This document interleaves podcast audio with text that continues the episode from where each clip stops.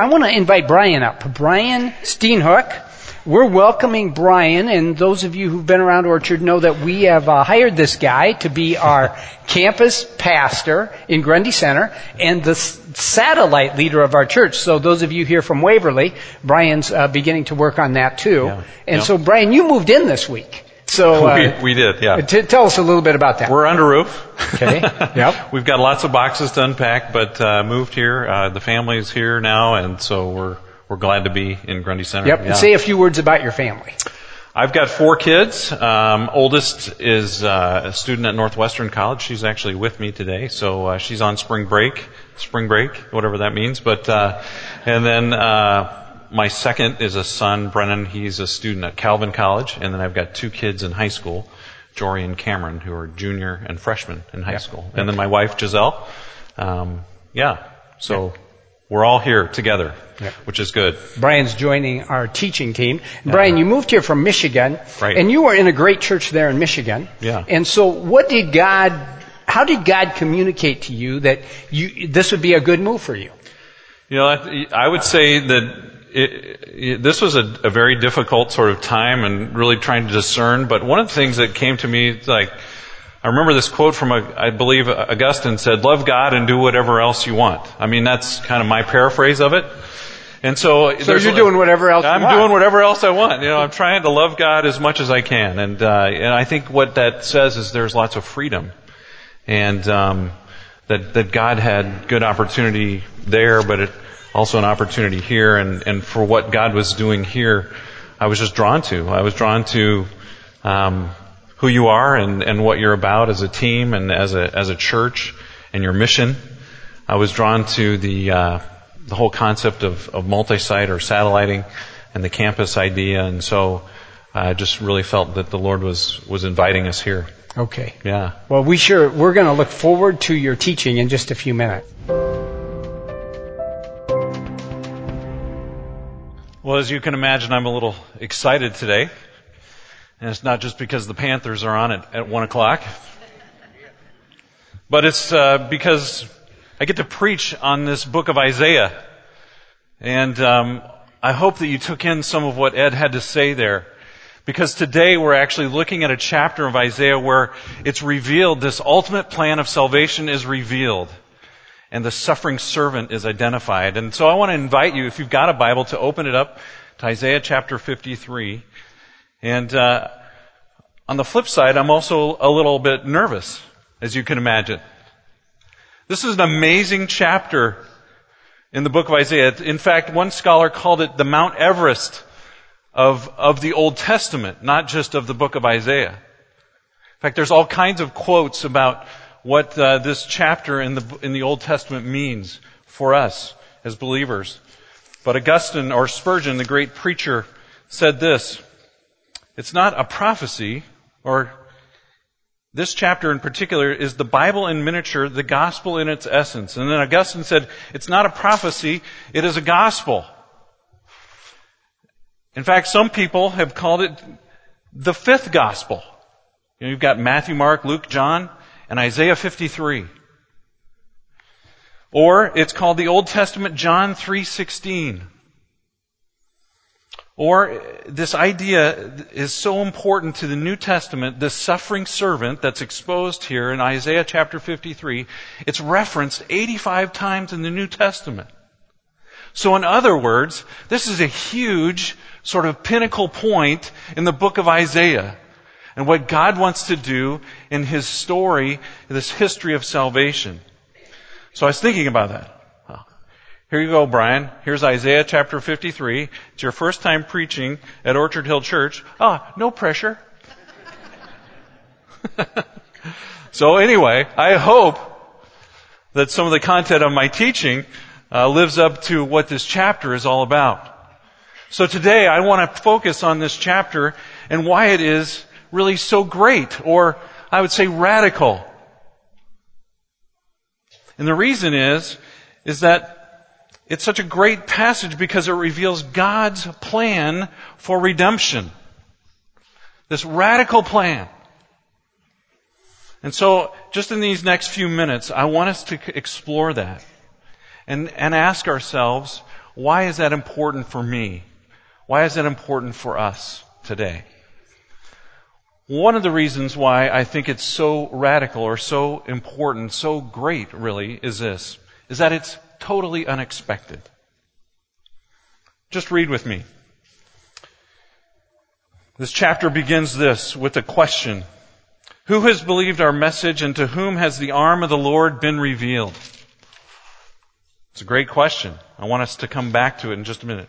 Let me just read it again. Who has believed our message, this message of redemption, this coming salvation, and to whom has the arm of the Lord been revealed? The arm of the Lord is simply God's power, God's glory. He's about to reveal God's glory. And how he reveals that is very unexpected. And this is what he says. He grew up before him like a tender shoot, and like a root out of dry ground. He had no beauty or majesty to attract us to him, nothing in his appearance that we should desire him. He was despised and rejected by men, a man of sorrows and familiar with suffering. Let me just stop right there. The way that God is going to redeem or reconcile or bring about rescue for God's people is that He's going to send a servant. And He's going to identify, become one of us, and He's going to identify as one who is the weakest among us. Not who is powerful or rich or went to all the prestigious places for education. It is one that we didn't even recognize. Amazing. He grew up before him like a tender shoot, like a root out of dry ground. He had no beauty or majesty to attract us to him.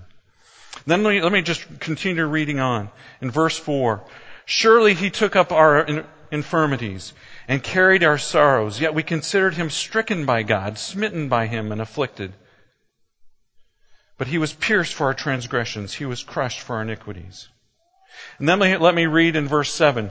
He was oppressed and afflicted, yet he did not open his mouth. He was led like a lamb to the slaughter, and as a sheep before his shears is silent, so he did not open his mouth.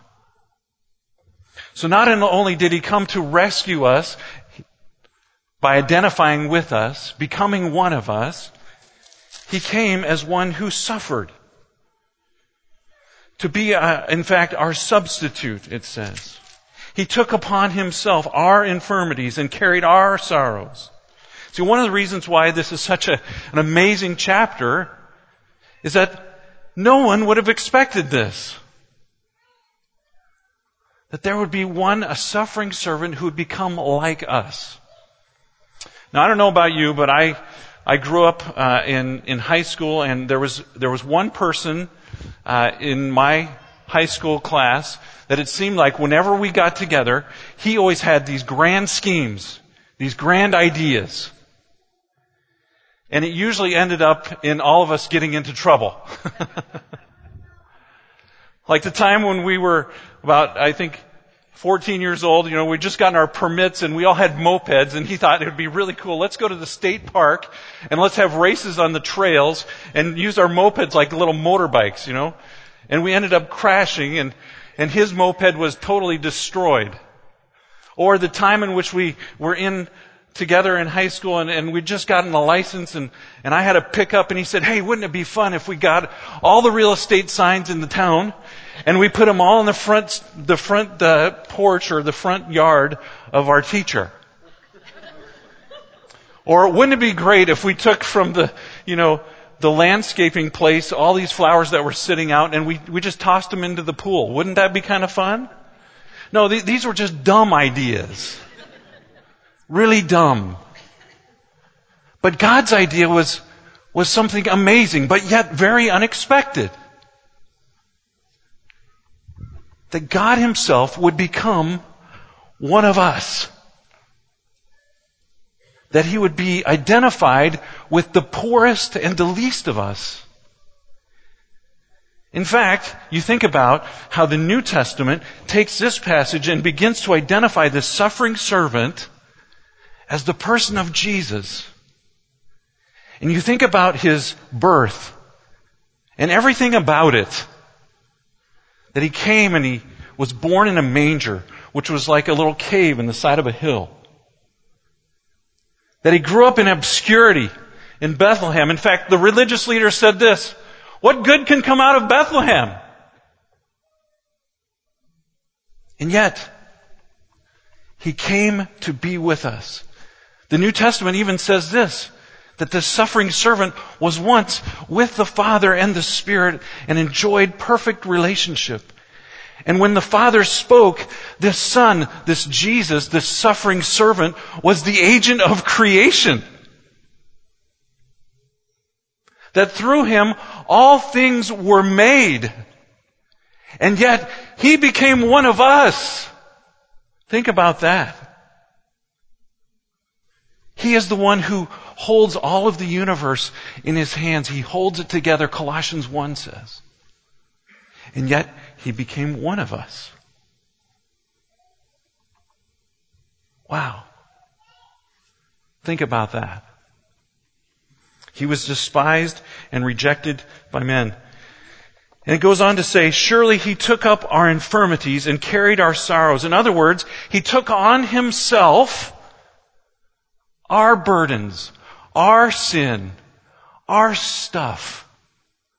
I want to give you sort of a, a, an image, a visual, if you will, what I see going on. And, you know, this is my, my Bible. You kind of have to ignore that. But imagine that this is our burden, our sin, our rebellion, all of those things. And here we are, we're just weighed down by it. And what it says is that Jesus, eh, the suffering servant, enters the picture and something happens like this. That he takes up on himself our infirmities, our sin, our stuff. There's this transaction that's taking place that Isaiah 53 is talking about. And I want to talk to you more about that later. So that we could be free we could be free. He takes this upon him. This plan is radical because it's so unexpected. How? Why? Let me just read a little bit more. I love what it says that he was oppressed and afflicted, yet he did not open his mouth. He was led like a lamb to the slaughter, and as a sheep before her shears is silent, so he did not open his mouth. By oppression and judgment he was taken away. Who can speak of his descendants? For he was cut off from the land. For the transgression of my people he was stricken. So in other words, what Isaiah is saying is that there's something going on. They would have understood this sort of image of the lamb because they understood this whole sacrificial system that goes back all the way to the Passover in the Old Testament. Where God's people were struck and in slavery in Egypt. And God comes to them and says, you know what? I'm going to release you. But here's the deal. I want you to take a lamb, an unblemished lamb, and I want you to take it. I want you to kill it. And I want you to take the blood from the lamb. I want you to take the blood from the lamb and post it on your door frame. So that when I come to show my glory, in fact, the angel of death, I'm going to pass over you. I'm going to pass over you. And so Isaiah uses the same kind of image. This idea that this suffering servant would be a sacrificial lamb. And he said he was silent. In other words, he was willing to go.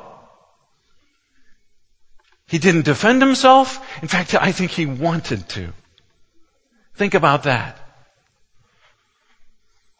Now, in the New Testament, they take this same image and they start looking at Jesus. In fact, the Gospel of John says, there's Jesus the Lamb of God, the one who takes away the sin of the world.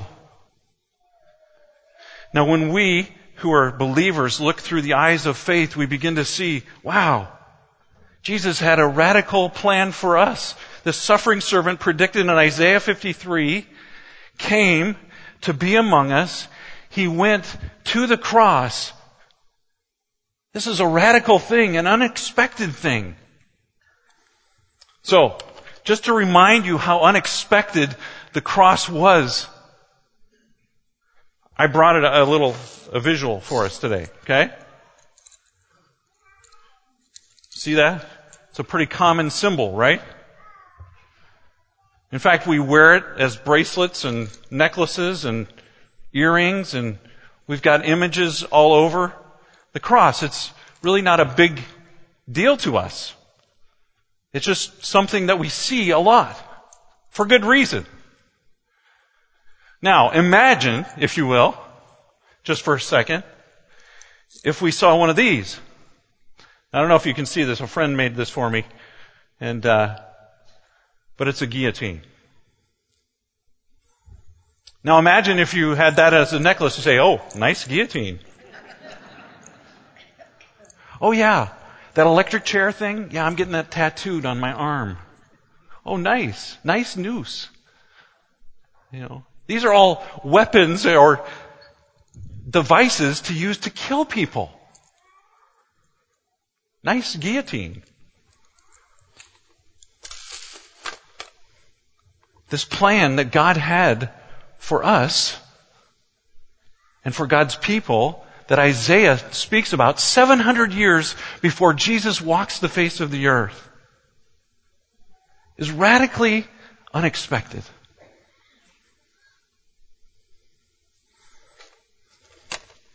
Here's another reason why it's so dramatic and so um, radical is that it is immensely costly.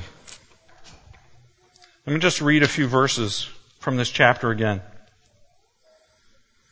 In verse 5 it says, But he was pierced for our transgressions, he was crushed for our iniquities. The punishment that brought us peace was upon him, and by his wounds we are healed. Or in verse 10, Yet it was the Lord's will to crush him and cause him to suffer. And though the Lord makes his life a guilt offering, he will see his offspring and prolong his days. And the will of the Lord will prosper in his hand. Now think about that just for a second. All of who this suffering servant is, as we understand that to be in the New Testament, is this, is that it's Jesus. The one who was the creator of the universe coming to us choosing to identify with the least and the lowest among us. So think about that when you feel small or insignificant. That Jesus came to identify with you. That he gave up this position of glory and power. The suffering servant. And then, the Bible says, he willingly was pierced for our transgressions. He took upon himself our iniquity, our suffering.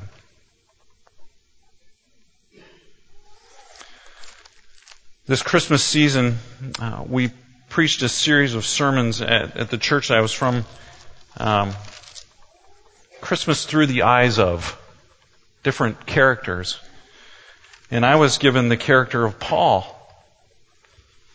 And so I preach from Philippians chapter 2. I want to just read just a couple of verses from there, just to remind you of the immense cost of this suffering servant.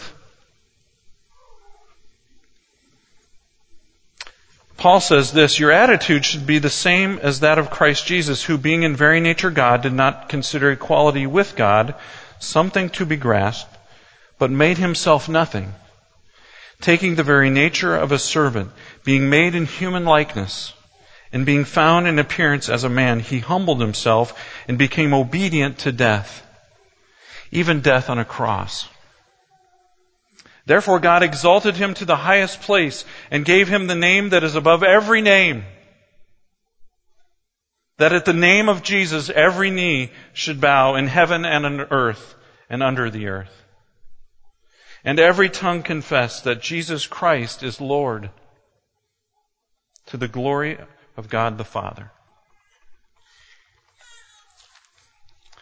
Let me just read what other New Testament uh,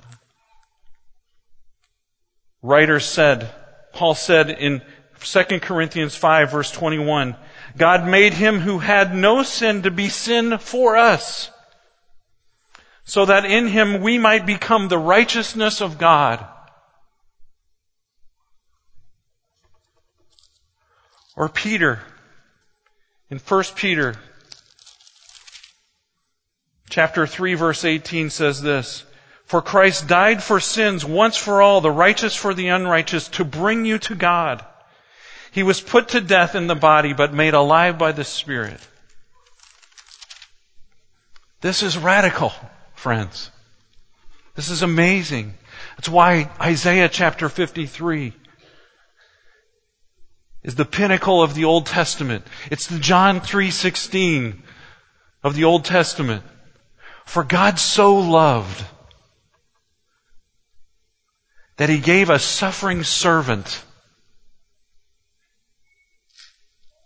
His name his name is Jesus.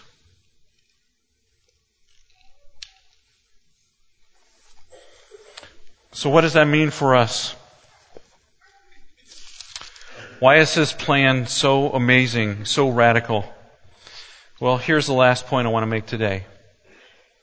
Because it reveals our desperate need. This chapter, I think, reveals something. If God is about to do some amazing thing like this, what does it say about His love for us? But also, what does it say about our need.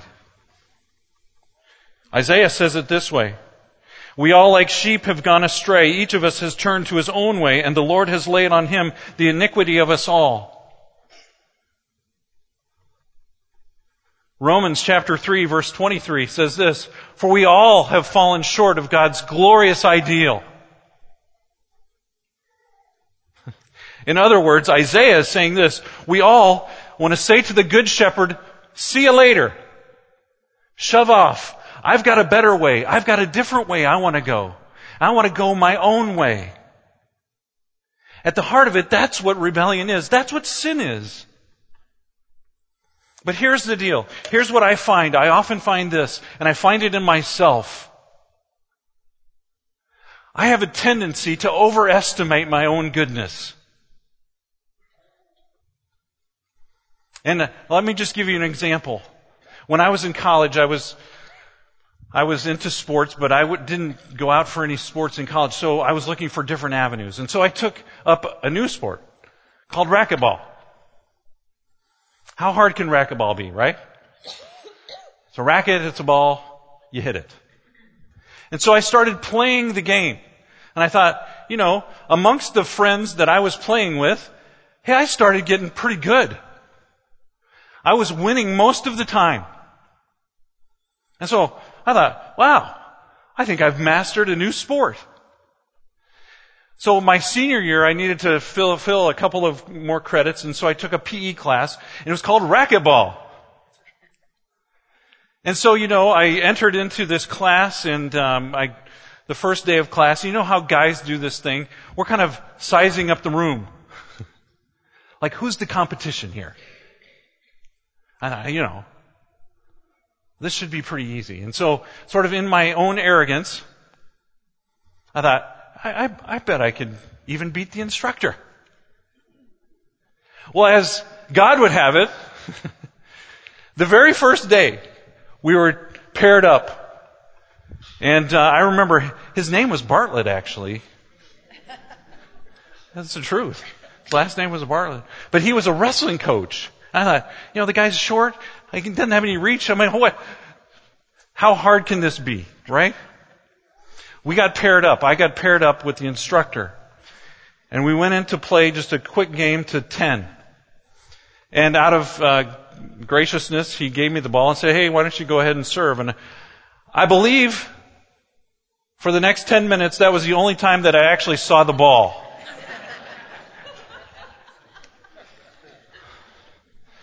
It, it literally, I mean, he got to 10 points in like six minutes. It was amazing. And I was sweating and he was just kind of like, what's the big deal? and we walked out of that and I thought, well, I've, I've got to learn a few things about this sport called racquetball. And as it was, happened to be, there was an, an intramural tournament going on. And I remember uh, talking to Coach Bartlett, and he was, uh, I said, hey, I bet you're probably going to win this whole thing, right? And he said, oh no, there's some really good players here. what? so there was like an A and B league and all this, and I'm like, well, surely, you know, you're, you're going to take, no, no. Man, there's some B players that beat me, he said. I'm like, B? Where does that put me? That's like down at the F for fail. Now, I want to just use that as an example because, you know, the reality is, you and I have this tendency of sort of negotiating with God, I think. Oh, you know, at least I'm not like so and so. You know, and, and, my ledger is basic, you know, I, I live a good life.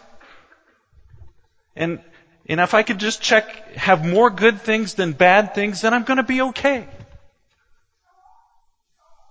But the Bible doesn't say that. The Bible says we all like sheep have rebelled and said, you know what, good shepherd, I want to live life my own way. I want to go my own direction. I want to do my own thing.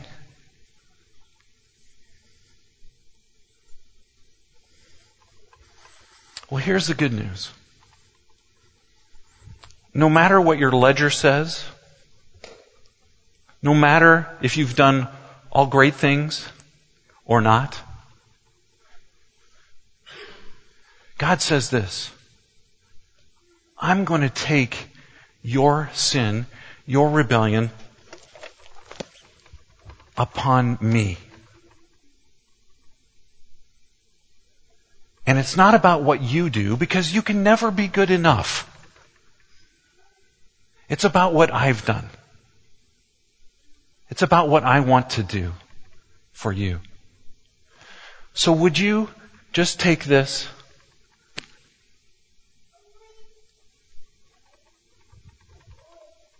And allow me to take it off you. I want to invite the band to come forward. I want to ask you again the question that Isaiah poses at the beginning.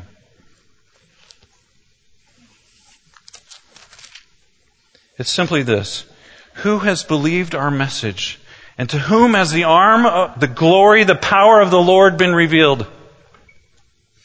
It is the suffering servant. This radical idea that this one would come, identify with us, take on our infirmities, our sin, our rebellion,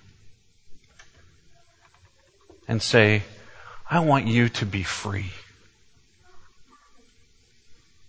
I want you to be reconciled to me.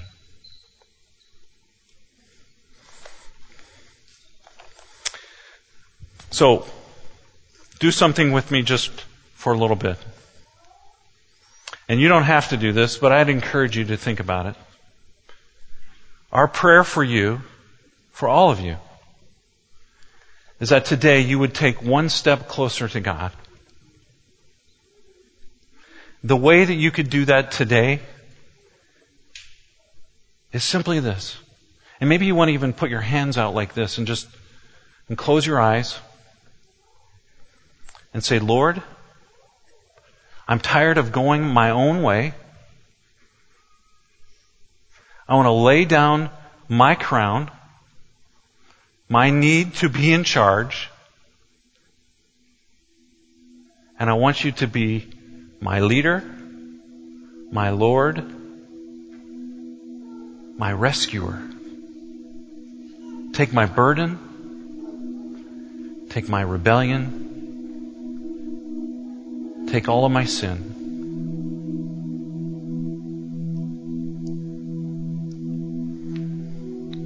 Would you pray that prayer with me? Would you do that today? No matter where you are in your journey, no matter what you think you've done or not done, can you just say today, I want to come to you, Lord Jesus. I want to experience the freedom and joy that you want to give to me.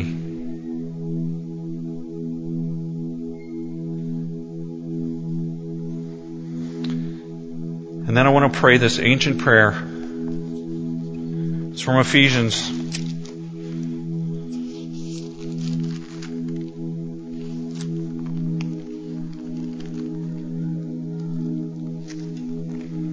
It's Paul's prayer, and I wanted make it your prayer today.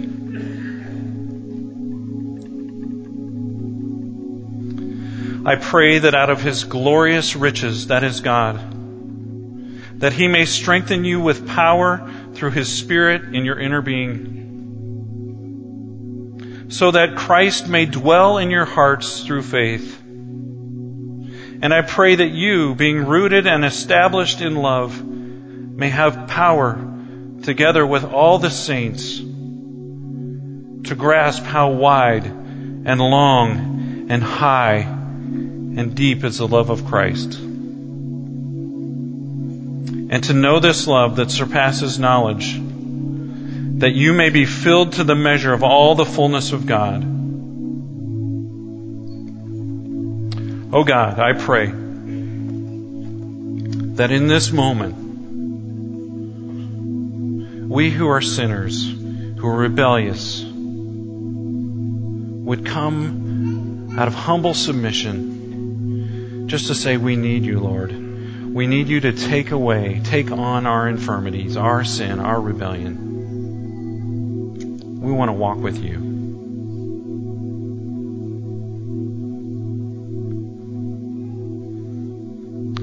I pray that in Jesus' name. And all God's people said, Amen.